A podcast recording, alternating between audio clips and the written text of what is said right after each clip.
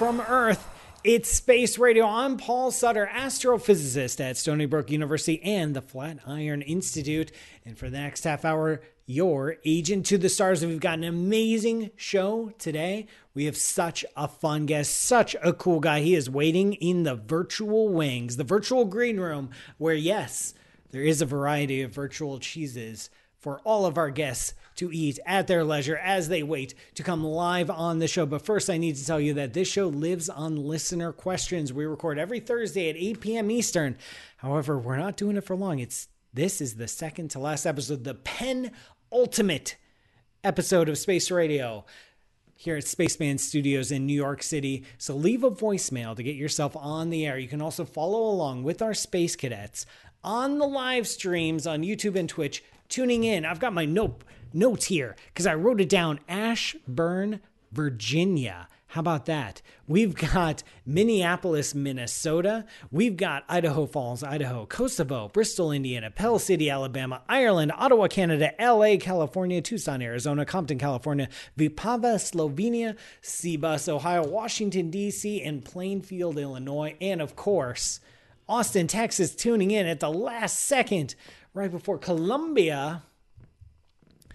All tuning in live and more from around the world. What an amazing group of crazy space cadets that we have going on. They all came. They all came for one thing the cheese at the end. No. Does the Flatiron Institute study pancakes or well pressed shirts? Funny it's such a horrible name because we're the the office is in the Flatiron district in Manhattan. It's a block away from the the the iconic Flatiron building. So it's called the Flatiron Institute because it's there. I don't know. I, I was not in charge of naming things. San Juan, Puerto Rico. Thanks for tuning. I'm not in charge of naming things. I would have named it literally anything other than Flatiron Institute because it makes no sense. It's in, in yeah, whatever. Anyway, my guest today here we are. The great, the powerful, the wizardly Christian Ready. Christian is an astronomer at Towson University, where he also serves as planetarium director. He has spent much of his life in awe of the universe, haven't we all? His first astronomy job at the age of 13 was at Sproul Observatory at Swarthmore College. He's a Swattie, where he first measured the positions of stars on hundreds of photographic plates. Were you looking for a planet? Were you looking for a ninth planet? Old school astronomy there? It was very much old school astronomy, even back in the 1980s. It was old school even for that day. All That's we, how we like all, it. all we were doing, yeah, what we were doing was just measuring the distances to stars. We were doing a subfield of astronomy called astrometry. So we're trying to measure very precise, accurate positions of stars, and we're looking for things like their their motion across the sky called proper motion, and even to detect their parallax, which betrays their distance. So we were finding the distances to stars and even discovering a few along the way. Not a bad, not a bad way uh, for a 13 year old to uh, to earn a living. And not um, a bad gig. You know, I was no, a I not- was a bad. cashier at Meijer. Well, I, I was I was uh, working at KFC uh, for a while there, and and uh, I uh, I decided to pursue a career in astrophysics. Uh, I decided that the uh, fast food industry was not where I wanted to uh, to be.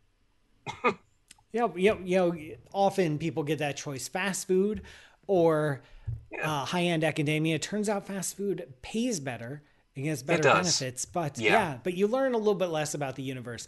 Now, you also later moved on to taking observations with a 24-inch refractor and developing a love of public outreach, which shows That's you earned your Bachelor of Science in Astronomy and Astrophysics from Villanova, and you're currently an instructor at the Launchpad Astronomy Workshop, where he t- helps teach writers, editors, filmmakers, and other creative professionals about astronomy.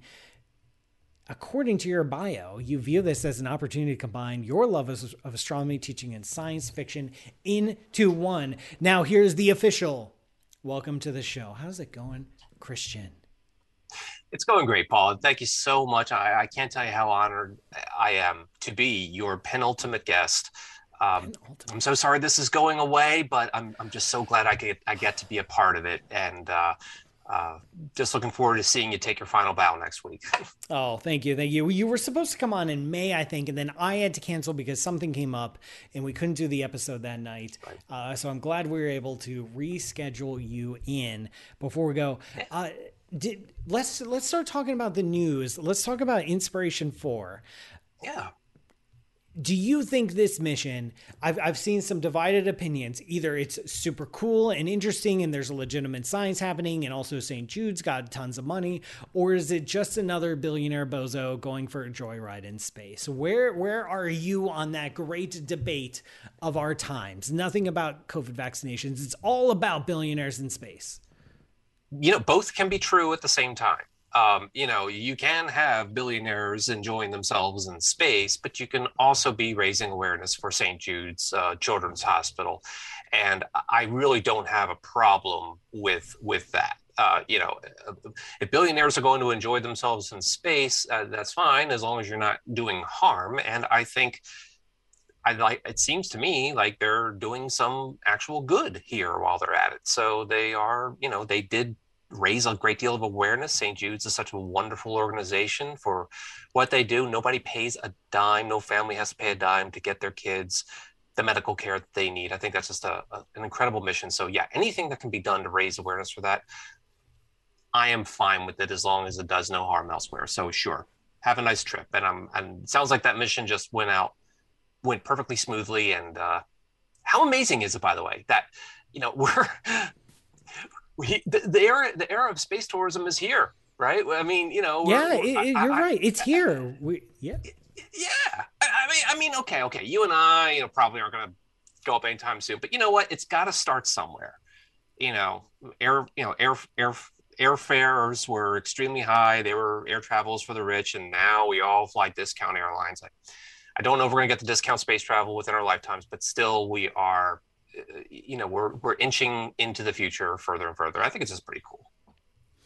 Yeah, I I was uh, covering it on the Weather Channel live yesterday, and I I said something crass, which I tend to do, is right now it's the province of billionaires, and before you know it, even regular millionaires will be able to go into space, and it really truly will be for everybody, yep. for the common person the common millionaire, you know, the common just millionaire, just struggling with their 100 plus employee company that they own. You know, uh, yeah, I, I think that's, uh, you know, we're getting there. Yeah. just trying to get by. Now, now talk to me. Talk to me about the Launchpad Astronomy Workshop. When did you start this, and why? Why did you want to get started with this? What motivated you? Well, it actually, I, I so the Launchpad Workshop, as you uh, mentioned in your intro, that is a workshop that's designed to help creative professionals who you know want to in, feature astronomy and space science or even space travel in their stories or whatever creative work they're working on. You know whether we want to admit it or not we learn from our entertainment. You know how many of us saw the millennium falcon zigzagging through asteroid belts only to discover that asteroids aren't like that. You know, they're not nearly that close together. So getting the science right is kind of important. There's a public service in that. And thankfully, we're now in an age where more and more uh, creators want their science to be right. They want things to be as realistic and plausible as possible, but maybe they don't really have enough of the science background. They're not, you know, not everybody's an Andy Weir or an Isaac Asimov or anybody like that. So, you know, they want to they want to learn. They got to learn from someplace. And what better way to learn than with your fellow writers and other creative professionals at a week long cram course for writers? Now, I did not start this workshop. This workshop was actually created by my very good friend, uh, Dr. Michael Brotherton, who is uh, an astrophysicist and professor of astronomy at the University of Wyoming. Not only that, but he's also a science fiction author himself. So he started this workshop way back in 2007.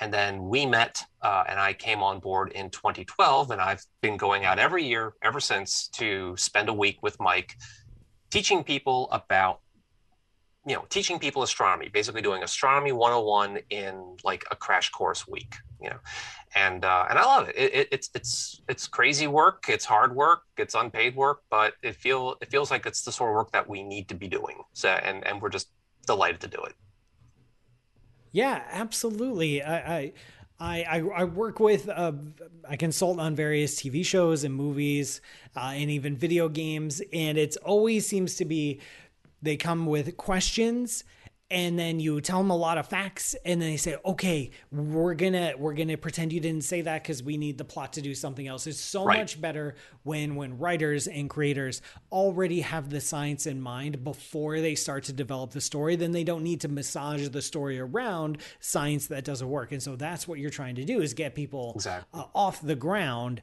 working with science and incorporating a, a real world um, information and knowledge into the creative process, which is very challenging, but also very, very fun. And it's extremely rewarding when it when it works. You know, like when you when you put it together and you you deliver a great story that grabs people's imagination. I'll go. Refer, I referenced Andy Weir with The Martian, mm-hmm. and uh, then Artem, uh, then Artemis, and now uh, Project Hail Mary. Here he's working the real science into it, right? He's making it, mm-hmm. you know, as realistic and plausible as possible, and people are eating it up. They love it. And I think to many writers, and when I say writers, I mean doesn't matter if it's a filmmaker or a video game designer or a YouTuber, right? Anybody who mm-hmm. tries to teach through their content uh, in, directly or indirectly, they want to get it right, and that's great. You know, we're just glad to offer a small way of making that happen. So that's uh, that's my that's my big hobby. Um, but when I'm not doing that, I'm working on my YouTube channel uh, mm-hmm. of the mm-hmm. same name, and I also am teaching at Towson University. So I get a few I get staying a few things busy. going on. Yeah, I'm staying way too busy. I got to learn how to balance my work. My I got to I got to figure out how to balance my work work relationship, so I can do both both jobs. Two very important relationships. Yeah. Yeah. uh, and what uh, what made you want to start the YouTube channel in the first place, and and what are your favorite kinds of videos to do? Well, I began the YouTube channel. Uh, I don't want to say by accident. That's almost cliche, but it was very uh, indirectly. I began the channel before I really realized I was doing a channel. Uh, so I do teach uh, introductory astronomy, which is kind of my favorite topic to teach because I I always enjoy, uh, you know, to me, it's like public outreach, except I'm assigning some grades, right, while I'm at it. Uh, but in any event, I uh, I was I, well, these these intro astronomy classes, and if you've ever taught an intro astronomy class, uh, you know people who take introductory astronomy think it's going to be a very simple class, and they think it's going to be some star names and constellations, and then they realize, oh no, there's physics involved, or you know if it's like planetary science, like the sky and solar system, there's you know spherical coordinates involved, there's chemistry involved, there's geo- mm-hmm. geophysics involved. Next thing you know, they're just getting everything right. So it's a tough class for people. People do find it to be a little bit difficult. I don't mean to make it that way. So a student, actually, a couple of students asked me, Do you happen to have a recording, a video recording of your lectures anywhere? And I said, No, I don't have that. And he says, Well, do you think you could like record your your presentations? And because I, just, I, I got to watch this again. I, I just can't get I can't absorb it all in in the class. And I said, Yeah, I, I hear what you're saying. And then I realized, oh, I've got my YouTube channel, which is just my name, Christian Ready. You know, mm-hmm. I had videos of my cat and all that kind of stuff. And, and so I put, I started recording those presentations, uploading them to YouTube. I told my students about it, and they immediately didn't watch a single one of them. They were too busy, and they were like, eh. but then other people who weren't my students were watching them, and I didn't really know how they found it. I didn't know what it was. The next thing I knew, I had 130 subscribers. I'm like, you can mm-hmm. subscribe to a channel? What's going on? What, what is that? Yeah. What is this thing of which I, you know, hear? So, um, around that time, I was thinking about, um, doing something maybe trying to you know do like a like another like outreach project you know and i didn't know if i was going to teach like an online course but you know everybody has online course and then i realized oh you know, people are responding to this. Maybe they like it. Maybe I should make a YouTube channel. And so I stole the name from Mike Brotherton. Uh, you know, actually, he told me, yeah, you should call it Launchpad. And I'm like, oh, okay, that's cool. You know, because no one knows who Christian Ready is. So yeah, okay, Launchpad. Uh, I'm no Paul Sutter. You know what I mean? So I couldn't, I couldn't do that. I had to, I had to come up with a with a cover name, you know, Launchpad Astronomy, and uh, and it's been going ever since. And I've been doing that now steadily for about three and a half years. Nice, nice.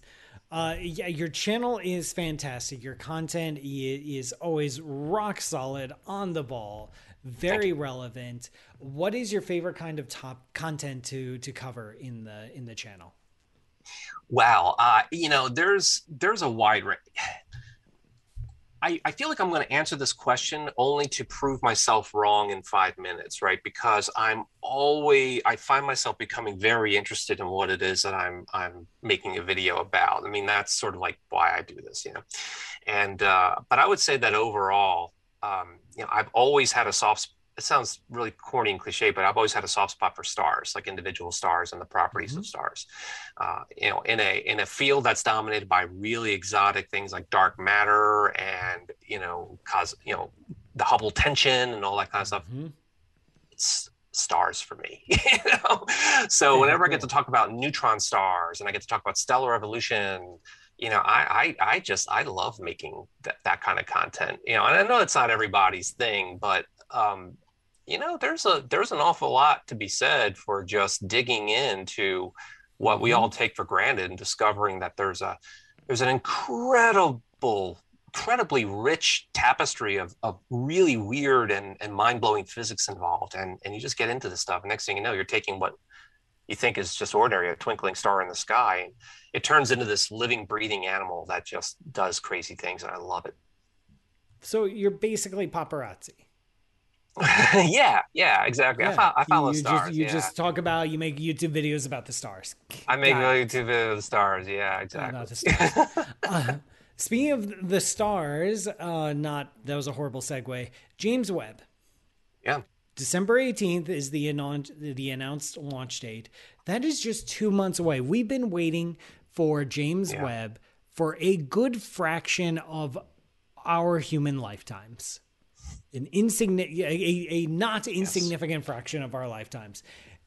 Do you think it's actually going to launch? Is it happening on December 18th?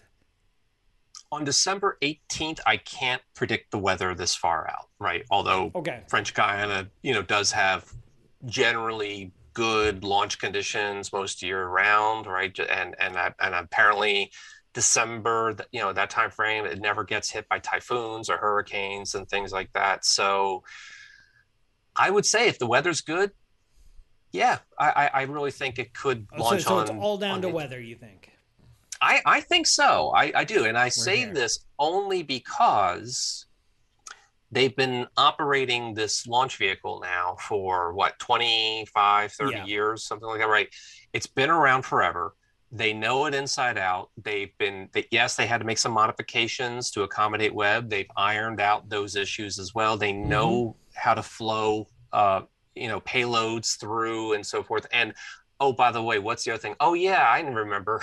Webb is finished. It's done. It's ready to go. Yeah. And that's like the big thing, right? When they announced that yeah, testing the rocket was wasn't done, really the delay. Yeah. Right. Exactly. When they when they announced that Webb had completed all of its integration and testing and it was stowed up ready to be packed and shipped. I, that's when that's when i knew okay they're making this announcement for a reason because this thing's ready you know and uh, so yeah i think we're going to see a, a, a, pretty cool uh, launch in december.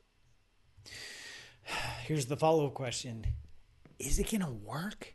It's probably Ooh. i would say the most complicated object we've sent into deep space. Yeah further than I think lunar right. orbit. It's yeah. I would say it's more complicated than a lander or an orbiter mission. I would say it's more complicated than any of the rovers we have on Mars. It is a complicated device to unfold oh, all those mirrors and unfold the heat shield. I'm nervous. I'm nervous. Am I the only one who's nervous? Uh, y- yes, you are, or whatever. Oh. Yes, of course. Of course, I'm nervous. I, yeah, I mean, I don't think there's anybody who's in their right mind a little bit concerned about like all of the complicating factors. And, i think it, for me it all comes back down to well then why did we make something so complicated in the first place right? Why didn't we just build a simpler spacecraft? We could have had it up there by now. And i think it, that's a fair assertion to make right? We would have had something up if it was simpler to build. It can't be any simpler than what it is because of all the science requirements that have gone into this thing, right? It's got to operate at extremely cold temperatures. It's got to work in the uh, in the in the near to mid infrared. It's why do we want it to do that? Well, we want it to look deeper into back into time than Hubble ever could, and that's why it's heralded as the successor to the Hubble Space Telescope, even though it really isn't in terms of its wavelength band and all that kind of stuff. But you know, we're trying to answer questions that simply can't be answered any other way. And that's why this thing became so complex. We've never done anything like this before. I can also like I like to say philosophically, you know, this is what we do, right? This is what this is humanity at its best when it's trying to, you know, really answer those questions and and go to whatever lengths are necessary. However, I'm also enough of a prag- pragmatist to know that, it still should have been done before. It should have been done years ago. There were some management problems. I'm not going to pretend that there isn't uh, there aren't other human uh, foibles involved here that maybe delayed things out further than they had to be. Nevertheless, it's done and dusted. Now we just got to get it out there, and it has to work. Yeah. it, it just has to. That is the only option. And that and that was part of the delays is we knew this was one chance. We couldn't go to fix it. We can't build another one. We it just has to work. And so if it's if it's going to launch, we only get one shot, and it's going to make it really tough to to give the green light to to let it go. I do have a question. What's what's the one question that you, Christian Ready, would like to have the James Webb answer once it's fully decked out, first light, taking data? What do you want it to teach us about the universe? I think for me, I think the most interesting question that it can help us answer are what are the likely, what is the likely uh, uh, census of habitable worlds? Uh, and and by the way, this is to me something that not only is like, hey, isn't that cool to know about what worlds are habitable? When they were designing Webb, this wasn't even a question that anybody thought we could answer with it you know like like when this thing was being designed like no one everyone thought oh we're not going to be able to know about really characterize habitability on plant on exoplanets until like the next next generation of space mm-hmm. telescopes mm-hmm. like mm-hmm. LUVOIR or you know uh, HabEx or things like that. Mm-hmm. But now, and I'm gonna call in this recent work on Hycean worlds, which I'm working on a video about right now because I found it really fascinating. Now it's looking like these so-called ocean worlds surrounded by these high, these thick hydrogen atmospheres can basically they're a lot more detectable. Like if if there's life in it those biomarkers should be much more detectable. And a team of folks from cambridge university actually modeled uh, webb's capabilities and discovered that yeah webb will be able to see these biosignatures. And that's something that nobody thought we'd be doing with webb you know, I, I, would have been, if you would ask me, I, I, I, would have assumed that no, we, we won't be able to characterize habitability. So if we're able to do that with Webb, uh, even just get the ball rolling, you know, and you know that's going to inform what's coming next, right? The LUVOIRs and the HabExes of the world. Mm-hmm, so yeah, mm-hmm. that that's what I'm pretty excited about. Oh yeah, what else? Um, you know, how big is the universe, and uh, you know, all that kind of stuff. Yeah. Yeah, yeah, yeah. Just some very minor questions about uh, you know, our the origins of our entire cosmos. You know, whatever. There's that, yeah. Minor stuff. Uh, what about you, Christian? What what's coming down the pipe in the next six months to twelve months? What are you excited about in terms of space missions, events, and, and your own work? Well, um, in terms of in terms of space missions, I mean, it's it's so hard to even think past Webb, right? You know, but I am really interested, and and I know I said I was all nutty about stars and stuff like that, but like I've I've kind of found myself becoming more and more interested in just the goings on right here in our solar system, and so the Lucy mission I find to be very interesting. Like the fact Tell that we're going to be. Lucy. Yeah, sure. Lucy is designed. I mean, we've had missions to asteroids before, but now we're going to explore a population that we've never ever seen before. And this is a population of asteroids called the Trojans, which are kind of held in place by Jupiter's gravity. They're kind of like in a gravitational pocket called Lagrange points that kind of find that these asteroids find themselves trapped in this gravitational pocket between Jupiter and the Sun. And there are these two Lagrange points on either side of Jupiter. And Lucy is going to go out there and explore some of the asteroids in this. And and what I really think is is exciting about this is that you know we we've looked at so far we've looked at like near asteroids, like relatively near Earth asteroids, and we've flown past a couple of asteroid belt asteroids, but now we're going to start noodling around in this third zone of asteroids, let's just say, right? You know, outside the main belt you know and that i think is going to help us to answer some some real questions not just on the formation of our solar system but particularly how did our solar system decide to put its terrestrial rocky planets inside and its big gaseous and icy giants on the outside. Yes we know it has to do with temperature. We know it has to do with how you know your distance from the sun but exactly how did that work right? What was the conditions you know what was that gradient like? And i think that to me, the more I'm learning about Lucy, the more interesting I, I uh, interested I become in it. Um, but the other the other big thing, and this is not six months down the road, but I'm looking forward to the Vera Rubin uh, telescope mm-hmm. to finally start scanning the sky, assuming, of course, we don't lose the night sky to all of the uh, mega constellations. But uh, that's something else that I'm also extremely excited. So that that's that's the next. Lucy's in the next couple months. Rubin is the next couple of years. Uh, as far as you know, when I'm working on the channel, yeah, it's it's working on videos. I'm actually working on a video about Hycean planets. I'm looking forward to doing my live streams again. I had a, I took a little summer hiatus, and I'm looking forward to getting back to that. And we're also starting like a whole new chapter at Towson University where I'm the planetarium director, uh, and we have a brand new science building at Towson. We have a brand new planetarium, and I'm giving my first public planetarium show tomorrow oh, night. so I'm, cool. I'm, looking Congratulations. forward. Yeah, thanks. Yes, yeah, so I'm looking forward to just you know doing more of that kind of work and and uh, and then trying to do my day job in the in the middle of it all. mm-hmm, mm-hmm. Well, nothing beats a live astronomy presentation, whether it's in a planetarium or an auditorium, it doesn't matter where, or just sitting under a sky full of stars and I'm sure the audience is going to have a fantastic time. How can people find out more about you? How can they follow you? Where do you live on the internet? Well, I mostly live on YouTube at Launchpad Astronomy. That's the name of my YouTube channel. You can also hit me up on Twitter at Launchpad Astro or my personal Twitter account at Christian Ready. Uh, those are probably the best ways to uh, to ping me. Uh, I'm not particularly active on Twitter, but I, I lurk, I watch, uh, but you can always check out my channel. that sounds good. Last question. Last question. Yes. This is the last time I'm going to ask this question on this show. What is your favorite kind of cheese?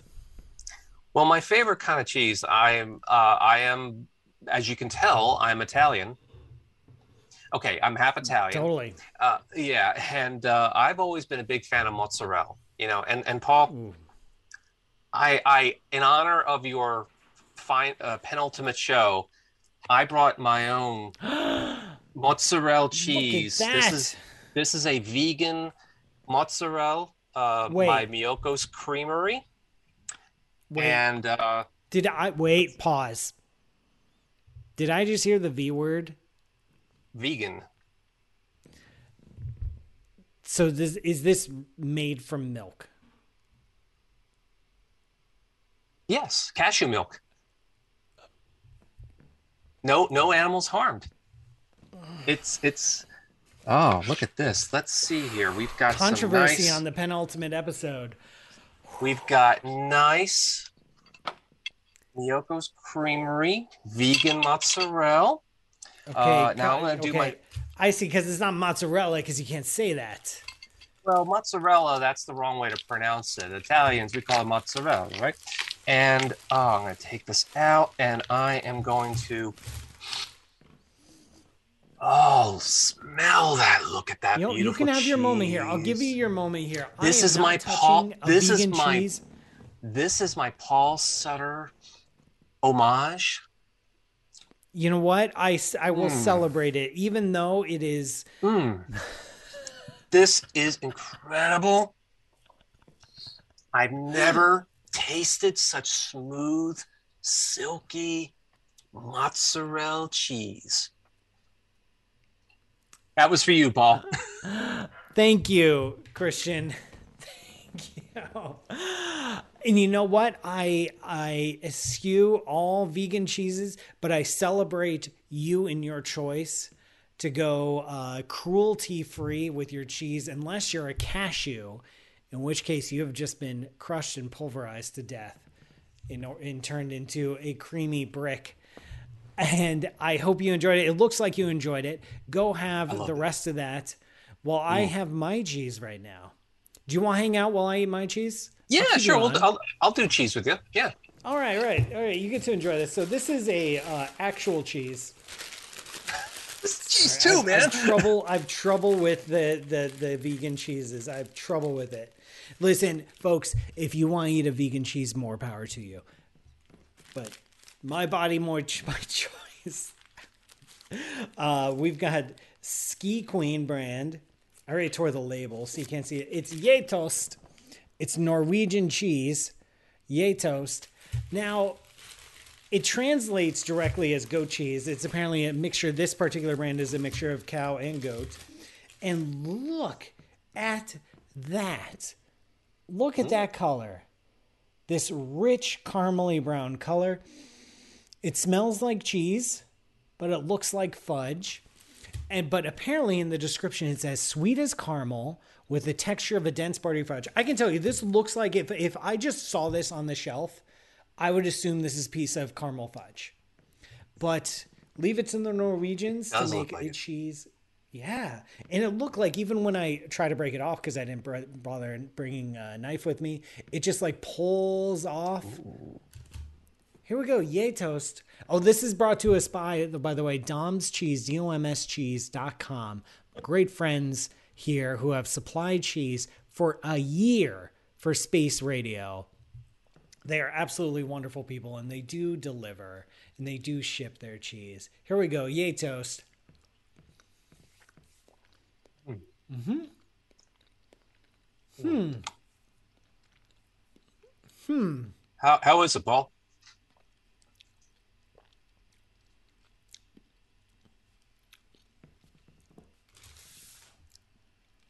It's not bad. Mm-hmm. It's not the best. It's got ooh, it's got like a little fishy afternote here. Oh. Like a little a little scaly, a little bit of sea like rotten seaweed vibe. It is very interesting. It's definitely caramely. It's definitely buttery. It's definitely rich. It's it can't decide if it's sweet or savory. It's like when you have cream cheese with just a little bit of sugar and like, are you a cheesecake? Are you going all the way there? Or am I putting you on a bagel with some salmon? I don't like pick one. Pick one. It's it and it's trying to live between the cheesecake and the the bagel with lox worlds. It's trying to straddle that line and I think it's failing at both. What kind of what kind of wine would would you pair it with? Maybe you could pair that with like a white, you know, and uh, I don't know as work? much Would as that help? possible. I think Yeah, the answer is as much as po- in the in the Norwegian tradition. First, you spend all night drinking, and then when you open up the fridge and you're starving, and you're like, "What happened to this cheese? Why is it brown? I don't care. I'll eat it." Mm-hmm. That's the plan. Ah, a fishy afternote. I gotta, you know, I, I I can send you some of mine, Paul. This, I mean, this. You know what? I'll take I'll take the cashew milk. I'll take the cashew milk vegan cheese over the honestly, this may have been my least favorite cheese I've had on the show. I'm sorry, I Christian. mean, I, need mean, some- it's just it's Oh. just pulling right off. You know, it's got that Mm. nice little crumbly texture that you want in the mozzarella. You know, and I just- never thought I would be jealous of um, Mm. of a cashew based cheese, but here I It's so am. smooth. You are too far away. I think I have some. I gotta admit, I'm, I'm not. I'm. I mean, I'm not trying to ham it up for you. I'm sorry to. I'm sorry. No, no, you no, didn't no. enjoy This, this show. This is this noticed, is show this is the first time I've ever had hamming it up. Miyoko's. This is the first time I've ever had uh, uh, Miyoko's uh, uh, mozzarella, and holy holy mackerel! I mean, It's good. I'm glad you're happy. I'm not jealous at all. This is the first time I've had Gjetost. Hmm. This is likely the last time I've had Gjetost.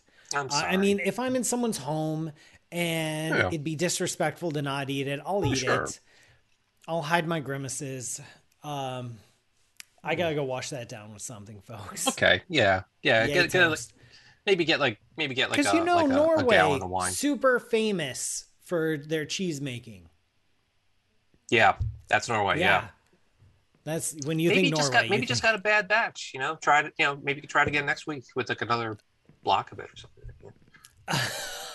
there are there are people remembering the time I had the penicillin gorgonzola. I had a gorgonzola that was probably legitimately bad, as in had too much bacteria.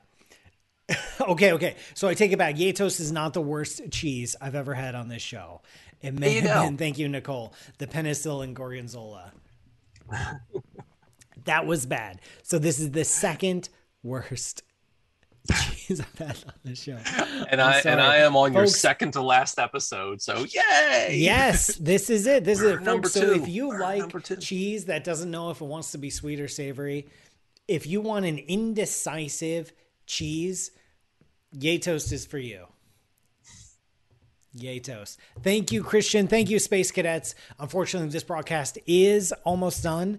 Uh, I'm Paul Sutter. This show is brought to you by you. Please go to patreon.com slash PM Sutter. Thank you, Nancy Graziano, for producing the show, wrangling Space Cadets, and bringing Christian on the show next week last episode 8 p.m youtube channel ask a spaceman all that's going to live on for a very very long time but next week is the last episode of space radio. I hope i have a better cheese. Thank you again space cadets for listening. See you next week and remember science is for sharing end of transmission